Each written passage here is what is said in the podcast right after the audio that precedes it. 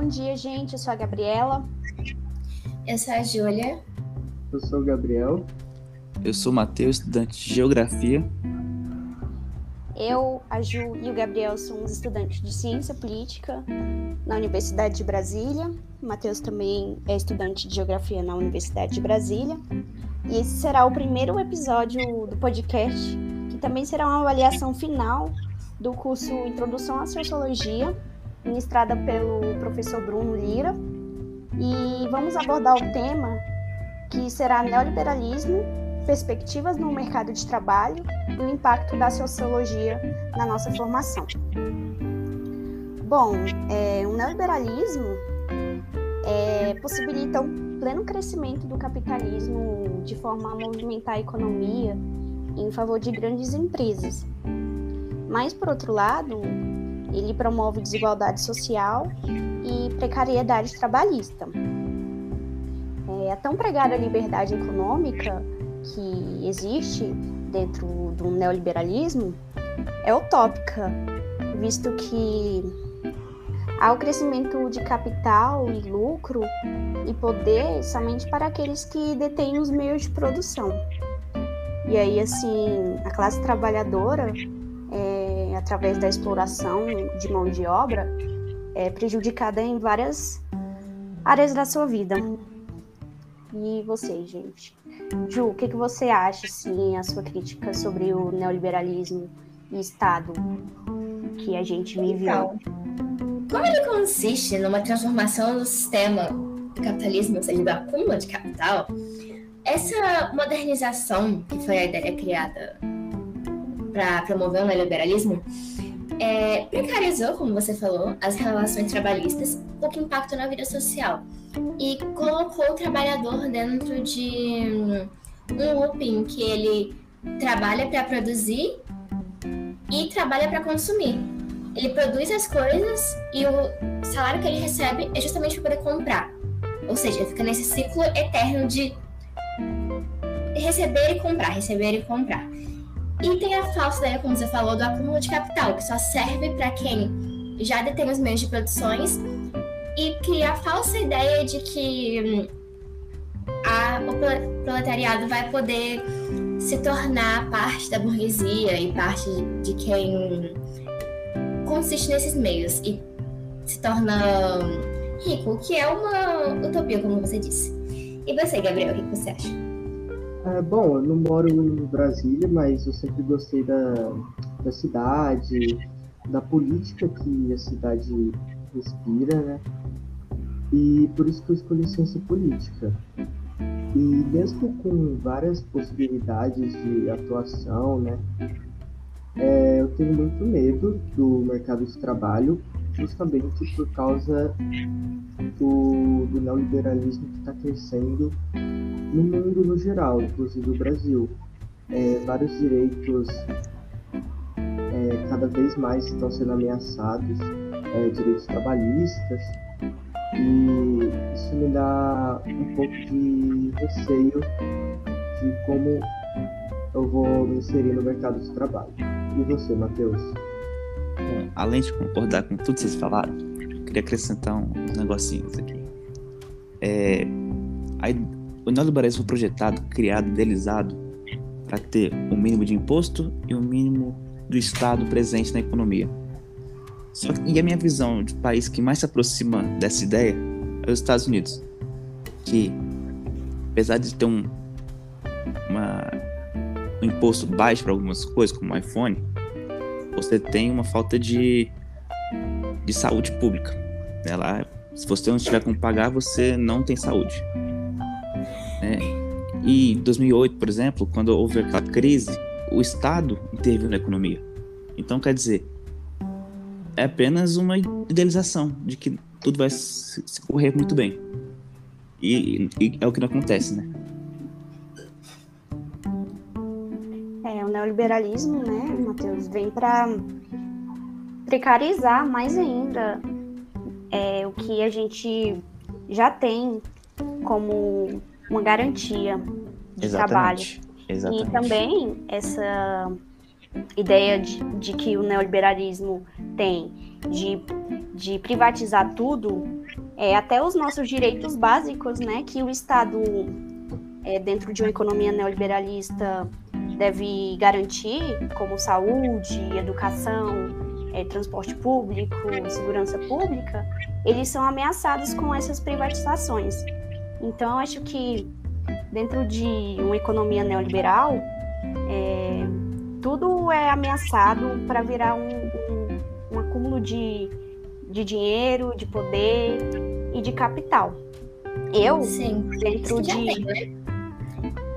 E acho que dá para falar do SUS também, porque é uma coisa que era para ser um direito básico, o Sistema Único de Saúde, mas ele foi tão sucateado que as pessoas procuram o privado. Eu acho que cabe muito com a sua fala, Gabriela. Perdão pela. Não, imagina. Totalmente, Ju. É, tudo que a gente tem, né? Todos os, os direitos que a gente tem é ameaçado dentro de uma política neoliberal. E dentro disso, dentro dessa, dessa economia, eu me sinto como uma ferramenta. É, falando de como eu me sinto, né, dentro de uma economia neoliberalista, eu me sinto como uma ferramenta, um sujeito automático que a todo tempo tenho que procurar me especializar, ter muitas competências formais e tecnológicas, é, para talvez eu me enquadrar no perfil exigido pelas empresas, né, nas entrevistas, nos recrutamentos e diversas outras formas de seleção para atuar no mercado de trabalho. E assim, com o cenário atual do Brasil, é, seguindo essa, essa doutrina econômica neoliberal, eu acredito que a privação de estatais, a, a desregulamentação e flexibilização das, leis, das leis, leis tra, trabalhistas é, me deixa insegura e em relação com a minha vida profissional, a minha vida dentro do mercado de trabalho. Como vocês se sentem dentro de uma é, economia neoliberal? qual a perspectiva que vocês têm dentro é, de futuro dentro dessa economia? Quando eu escolhi ciência política, é, pra, por eu morar, ter crescido em Brasília, eu tinha a perspectiva de que ajudaria a conseguir estágio, trabalho no sistema governamental, por aqui ser né, o polo político do país. Eu não esperava que a situação fosse estar como ela está. Acho que não, não preciso me arrastar mais nesse assunto, mas eu creio que a perspectiva neoliberal ela contribuiu bastante para noção de que o, os empregos são cada vez eles requerem cada vez mais coisas inalcançáveis, o que poucas pessoas, na verdade, conseguem cumprir todos os pré-requisitos que a maioria dos lugares pede, como por exemplo ser fluente em várias línguas ou Exatamente. Tem um curso de computação enquanto a, você se formou em, não sei, ciência política. Eu faço humanos porque eu não entendo de exatas, esse é o ponto. É, parece que todo mundo, além do curso que você faz, você tem que é, ser expert em TI também. Sim. É, é porque a noção de. Ah, você precisa ser qualificado, mas passou da noção de você ser qualificado na sua área. Agora o trabalhador ele precisa senão ele vai ser substituído por uma máquina. É basicamente essa a ideia. Então, assim, a minha perspectiva de trabalho ela não está das mais positivas ultimamente. Mas a gente tenta, né? E você, Gabriel? Ah, exatamente isso também, né? É... eu também não tenho muitas boas perspectivas, porque cada vez mais as vagas de emprego, estágio, estão pedindo mais coisas. É, por exemplo, inglês e espanhol fluente é, passou a ser básico, assim, sabe? Coisa que é muito complicado, além de ter o pacote Office é, avançado. Então isso me preocupa muito dentro é, de como vou me inserir no mercado de trabalho. Você também acha isso, Matheus? Olha, eu vou ter que discordar um pouquinho de vocês. Por quê? Na geografia, a gente está tendo uma mudança muito grande, né? porque uma das áreas que mais cresce na geografia hoje se chama geoprocessamento. E isso inclui você mexer com tecnologias, né? E por uma, um curso que há muito tempo foi visto com um olhar meio menosprezado, né, por muitos, essa mudança, né, para a gente está sendo muito importante. Porque, por exemplo, quando você for fazer um requerimento de uma área para terras indígenas, é, proteção ambiental, né, requerer uma área para mineração, você precisa de processamento. Isso na geografia é uma das áreas que mais cresce. Então, para mim, essa mudança é, tem sentido algum efeito. Aos pouquinhos, porque ainda é uma área muito nova, ainda falta mão de obra para isso.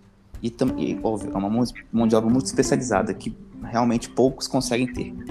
Mas é uma mudança que na geografia está acontecendo e para um curso, como eu falei, muitas vezes menosprezado, tem crescido muito. Então, gente, a nossa perspectiva profissional está bem abalada no, no neoliberalismo e Estado atual, né? Uhum. É, e a disciplina de sociologia no nosso na nossa jornada é, cooperou muito, né? Me provocou a criticar, a questionar mais ainda essas políticas econômicas que ameaçam tanto o mundo do trabalho e impacta gravemente a vida social de pessoas mais vulneráveis, né? E me ajudou também a desmistificar muitas pautas que talvez foram construídas de uma outra visão e tirou muitas dúvidas também que eu vinha carregando desde o ensino médio e afirmou mais ainda para mim que a ideia de sociologia como uma ciência é extremamente necessária para compreender e melhorar as formas de vida social. Como que a sociologia ajudou vocês? É, qual foi o impacto que ela teve na formação de vocês, gente? Então, para mim, sociologia foi uma das matérias que eu mais gostei nesse primeiro semestre. O que eu já esperava, porque eu já adorava sociologia no ensino médio. Inclusive, eu considerei cursar sociologia. É, mas eu acho que os textos escolhidos, os assuntos que a gente pôde debater dentro da sala foram muito enriquecedores. Foi muito bom ver como diferentes pessoas analisavam o mesmo texto. Como cada um olhava e falava: Não, eu vi isso pelo autor. Eu acho que isso foi, assim, excelente. E tudo que o professor falou e ensinou, eu acho que me enriqueceu bastante, tanto de assuntos que eu já conhecia, que a gente estudou, tanto quanto de assuntos que eu não fazia ideia de como funcionavam. Eu acho que foi incrível e me, me ensinou também a ver as coisas de outras perspectivas e criticar também. Eu acho que para mim essa foi a importância da sociologia na minha formação. E você, Gabriel? É, eu concordo com tudo que vocês falaram. É, a, disciplina de introdução à sociologia é, me fez enxergar o mundo de maneira muito mais crítica, porque os textos que a gente leu foram, como a Júlia disse, de várias perspectivas diferentes, coisa que, por exemplo, na escola, é, você é ensinado de uma maneira só, é, de um só jeito, sem enxergar outras possibilidades de, de argumentação. E além disso, a disciplina me fez ser um humano mais humano dentro é, como cientista político, vamos dizer assim, sabe? É, a você prestar atenção mais na sociedade em si e, e aprender a agir nela. E você, Matheus? É, a disciplina veio para complementar para mim, né? Porque a gente tem uma ideia na geografia chamada o olhar geográfico. É você olhar o ambiente, o espaço, com uma forma de, de, da expectativa geográfica, né? O espaço, tipo, é, o que uma, a economia em tal lugar ocorre daquela forma, né? Isso não só na economia, mas nos interesses sociais, né?